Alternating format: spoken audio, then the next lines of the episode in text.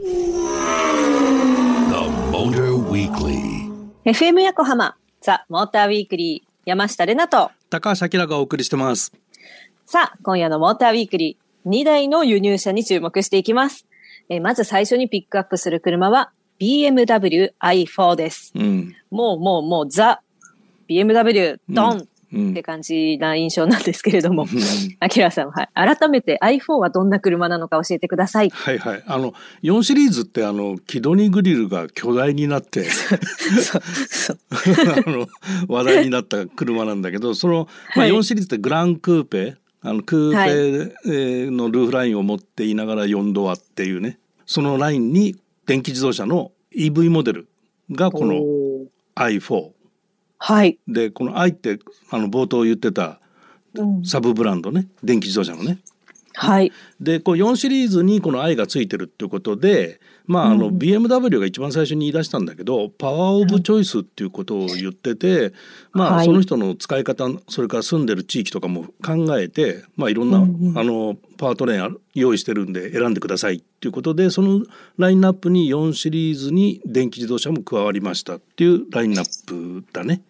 うーん。だ電気専用のやつだと例えば iX みたいな SUV のあやつとかねあっちはもう電動車専用でその、うんえーガソリン搭載モデルっていうのはないんだけどこのじはい既存のやつにはこの、えー i4 ってなってるというところかな。ううん。うーん。愛とかいいとかね。愛とかいいとかはい、で車の大きさはその4シリーズグランクーペなんでまあまあそこそこ大きくて全長が、えー4785幅がおー1850ホイールベースが2855っていうサイズかなまあまああの結構な大きさがあるんでまあ,、はいあのゆったり乗れるんじゃないんでしょうかね。おしゃれやな。うんはい。で、えっとラインナップは、えっとはい i4 のその e ドライブ40っていうのとそれとその同じ40の M スポーツ。それと M50 っていうまあ今、えー、3モデルがラインナップしてるんだけどもはい。で乗ったのがねこの、えー 40M スポーツとあとはい。M50 こちらに乗りました。どう、どう、どうなんですか？ちょっと何が違うんだ？何が違うんだって感じでしょ？でこの M50 っていうのはいわゆる、あの M パフォーマンスモデルのラインナップなのね。でまあガソはい。ガソリン車でもその M パフォーマンスモデルっていうのと M ハイパフォーマンスモデルっていうラインナップがあって通常の BMW のラインナップとは違ってこう M 車、うんうんうん M モデル、うん、はい。そこが作ってるそのラインナップですよってことでだからこの M50 って強烈なのよ。そうなんです そうね。強烈なんですこれが。ぽいなとは思ったんですけど。うんうん、えーえ、じゃあそれぞれ乗り味とかはいかがなんですか？最初にねやっぱりこの,、うんあの4シリーズだと思ってパッと乗ると、こううんエンジンがないっていうところにさ、あ、そっか。うん、一瞬思うんだけど、はいはい。まあまあ I- i4 だよなみたいなところで でこの M スポーツですら430ニュートンっていうトルクがあるんで。すごいな。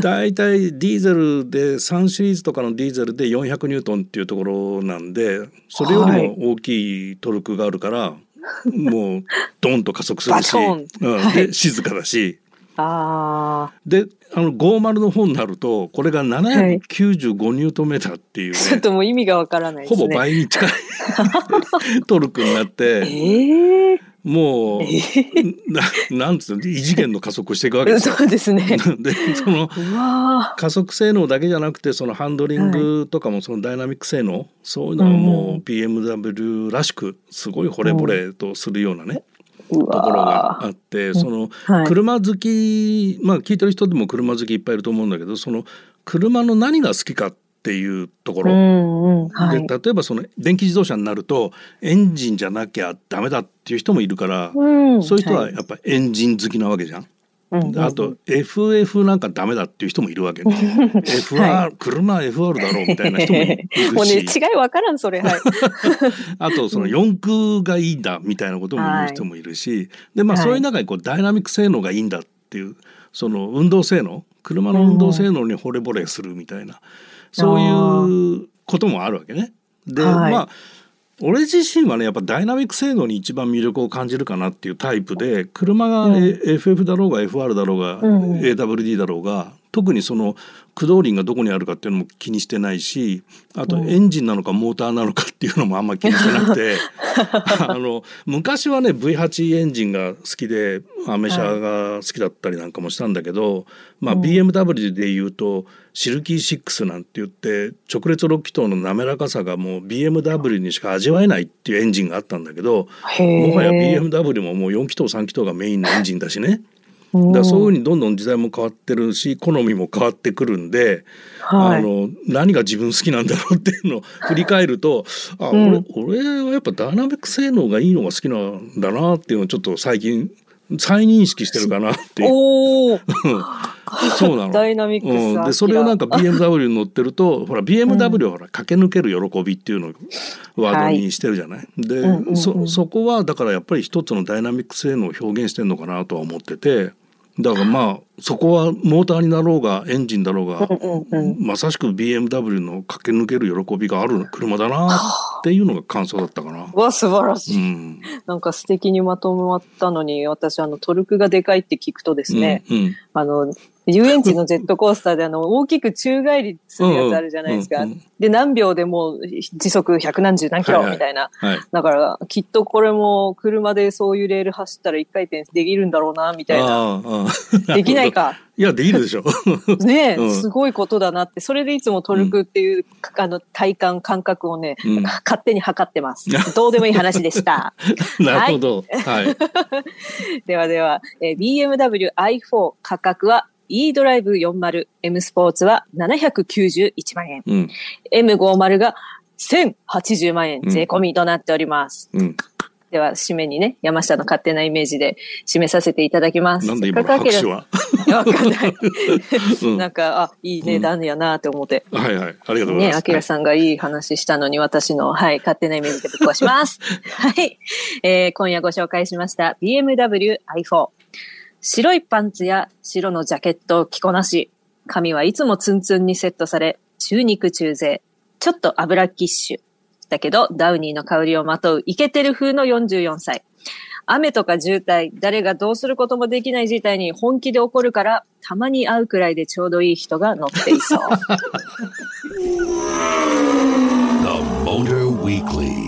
FM 横浜、ザ・モーターウィークリー、山下れなと、高橋明がお送りしてます。さあ、BMW i4 に続いて、後半はルノーキャプチャー e-tech ハイブリッドをピックアップしていきます。もう、ザ・ルノーの車ですね。っていう印象ですが。もうまんまやん。うんうん、はい、もう、アキラさん、まずは、ルノーキャプチャー e-tech ハイブリッドがどのような車なのか教えてください。うん、あの、キャプチャーって、あんまりまだ認知度が低いかもしれないんだけど、結構前からあるモデルなんだけどね。えーで大きさ的には B セグメントっていうコンパクトなサイズのクロスオーバーで、あの、はい、先行して FF のね1.3リッターのエンジン搭載したモデルがあるんだけどそれに今回ハイブリッドモデルが追加になりましたっていうのがこの e-tech ハイブリッドなんだけど、でこの e-tech ハイブリッドのシステム自体はあのルノーアルカナそれからルーテシア、それにも搭載されてる同じシステムのもので、まああの車重が違ったりするから若干制御的には違うんだけどもまあほぼほぼ一緒のものが搭載されてますっていうところかな。うん、いいな。でこれそのハイブリッドのシステムがこのルノー独自に開発したもので独特の内容になっててそれが少し話題になったかな。うん、独特へあのまあエンジンにギアが4足あってモーター側にも2足あってでそういうところのギアとのつながりをドッグクラッチっていう仕組みを使って動かすっていうね。でモーターが2モーターなんだけど、で、はい、駆動モーターとそのハイボルテージスタータージェネレーターっていうのがあるんだけど、まあ、そういう2つのモーターで、とにかく燃費がいいのと,、えーとレスポンスがいい。いいですね。うん。多分ね国内に輸入されている輸入車の SUV ではナンバーワンの燃費じゃないかなっていうまあ WLTC でね22.8っていう数字が出てんだけどこれ試乗するとねもうちょっと上出たりするのよ。えー、数字が。うん、すごい。すごい。そうなの。うん。素敵だわ。はい。え、じゃあ実際に運転した感じはいかがですか、うん、そう、その、さっきもこの、レスポンスとかねダイナミック性能が好きだみたいな話をしたんだけど、うん、あの、欧州ではそのハイブリッドっっていまいち人気がなかったりするのね。でその理由の一つにレスポンスが悪いっていう俊敏性とか。はい。で特にその MT と AT もそうなんだけど、MT 人気がヨーロッパはすごく高かったりするのはその、うんえー、つばぜり合いが好きなのよ。フランス人とか特に。つばぜり合いって何？渋滞してる時の鼻の突っ込み合い。あい日本みたいに一台一台こうルール、うんうん。あの順序正しくあの譲り合うっていう精神があんまりなくて 隙間があったら俺先っていうね、はい。そういう考え方。これラテン系みんな国共通してんだけど 隙間があればどんどん前へ行くわけよ。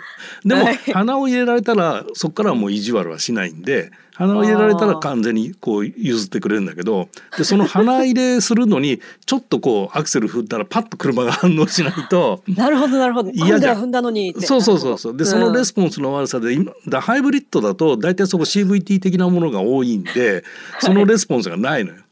でそう。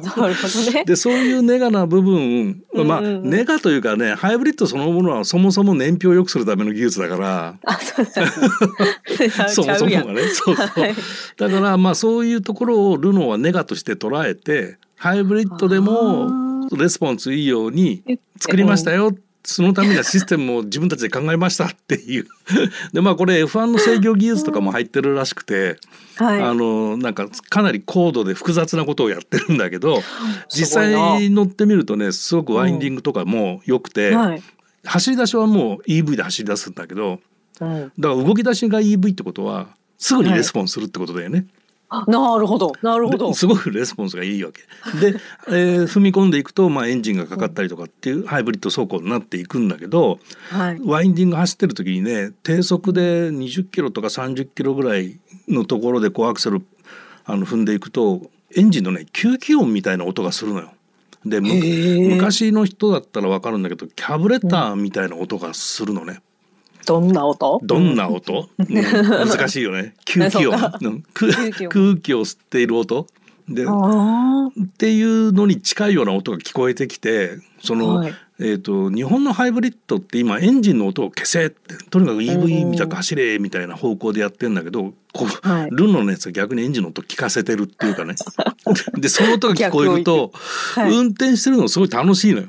だからそういそうですうなんかね、全くこう日本のハイブリッドとは違うようなところもすごく特徴的なところなのかな。乗ってみたいな。乗ってください。乗ります乗ります。はい。そんな素晴らしいルノーキャプチャー e-tech ハイブリッド。価格は税込みで374万円となっております。うんお話を聞くとなんかね、勝手に安いって思っちゃ安くないんですよ。うん。ねいい価格だよね。うんね、なんかうん魅力的でした。はい。はい、すごい勝手なイメージで締めさせていただきます。えーご紹介しました、ルノーキャプチャー e-tech ハイブリッド。誰がどう見てもスタイルが良くて美人。趣味や昔の夢を再び追いかけ、充実した日々を送っている。自分がいけてることは知ってる。だって努力してるもの。私生活が見えないちょっと近寄りがたい元 CA さんが乗っていそう。おー The Motor Weekly. FM 横浜ザ・モーターウィークリー山下れなと高橋明がお送りしてます。ここからはリスナーの皆さんからいただいたメッセージを紹介します。あの、やらかしたことを募集しましたけれども、はいはいたくさんメッセージいただいてまして、うんちょっとさらっとご紹介まずします。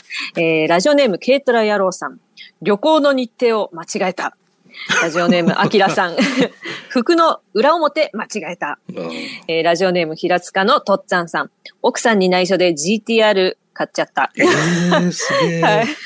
たくさんね、いただいてるんですけれども、うんえーまず今回ご紹介するのは、えーラジオネーム、甘エビ王子さん。いつもありがとうごつざいます。もありがとうございます。こんばんは。こんばんは。こんばんは。やらかしたのは、七五三の時の千歳飴を千年飴と言って恥をかきました。読み間違いね。読み間違いでございました。まあ読み間違い結構あるよねやっぱね。読めない。うんいや、ほんとほんとうん。うん。まああ、あきらさん、うん。千年飴か。千年。これはね、私は千歳空港とかで、あ、千歳って言うんだっていうので、うん読めてたと思うんですけど、千アキラさんは？繊細飴読めた？繊細飴だったらわかるような気もするけど、なんで千年って読んじゃったんだろうね。あ、本当だ。そうね、年って読むしって思ったのかな。わからんけど。わからんけどね。あの読み間違いかどうかわかんないんだけど、あの、うんこの間ちょっと気になったのが。スはい。スーラータンとサンラータン。なんだそれって話だけど。どラーメンの話。そうなんか俺ずっとスーラータンが好きでスーラータンって言ってたんだけど、どうやらサンラータンらしいっていう、難しい。だって、三うん、サンって言ってたけどね。ねえ。うん。でも、すって読めるしね。そうそう。でまあウィキペディアによるとどっちでもいいって書いてあって 座るとこどっちでもいいどっち。でもよかったっていう。なはい同じものです。はい。はい。あきらさんでも、えー読み間違いをするということでした。はいし。ますよそりゃ。しむそりゃそうですね、うんはい。続きまして、ラジオネーム、富山のきときと侍さん。ありがとうございまはい、す。どうもありがとうございます。えー以前はよく登山に行っていました。うん。登山口に車を止め、頂上までの往復を終え、帰ろうとして車の鍵を取り出そうとした瞬間に、鍵がないことに気がつきましたや。りましたね。ああ、なんと、リュックのファスナーの口が開き、そこから鍵が落ちていたのです。うんうんどうにか家族にスペアを届けてもらい、帰宅することができましたが、私の車はイモビライザー搭載なので、うんスペアを作るのに3万円かかりました。鍵の紛失には気をつけましょう。イモビ付きって言えばその最近この半導体不足ではい新車買った時って鍵を2つ渡してくれるんだけどなんか1つになってきたらしいよ。え、どうするの？えー、だから自分でスペア作ってくださいってことなんだろうけど高い。厳しいよね。あー厳しいな。うんでも、うちの、あの、家の鍵もなかなか、あの、何、カードキーじゃないけど、穴っぽこが開いたカードの鍵なんで、鍵交換とか、あの、賃貸なんですけど、いらないって言っても、うん。ちょっと特殊なんで、絶対必要です、交換みたいので、へー。3万近くしたな。作らされたんだ。作らされた鍵って大変だなって思いますね。うん。はい。この間あの スマホとさ、財布どっちなくしたらやばいかねって話してさ、うんうん。しましたね。本当に俺スマホなくしてさ、うーわ、もう予言してしまった。うん。そう。で参ったもう2日間あのスマホを持たずに生活したんだけどさ。どう、どうでした？何が起きた？いやあの飛行機に乗る時にあの手荷物検査あるじゃない、であれで、はいはいはい。あのうっかりポケットに入れたままあの通ったらビーってなって、あのうんうんうん。スマホ持ってませんかって言われたから、ああそうだそうだと思って 出したわけ。だからそのはい。スマホだけちゃんとトレーに乗っけて流してくれたんだけど、うん。なんか手荷物が引っかかっちゃって 荷物が弾かれたのよ。で弾かれてちょっとあのレーンから外されたところで手荷物検査したら、その検査員の人が「小銭入れ見せてもらえますか?」って言われて。何持持ってたの？何なんだ？と思って。で小銭入れ見せて。で、はいあ大丈夫ですねって言われて、うんうんでうん。あのありあのご協力ありがとうございましたっつってそれで俺そのままスーって行っちゃったのよ。であ レーンに戻らないでスマホもうね、マルチタスクできなくなってきてるなと思って あいやいやいや。一気にそこら辺忘れちゃって。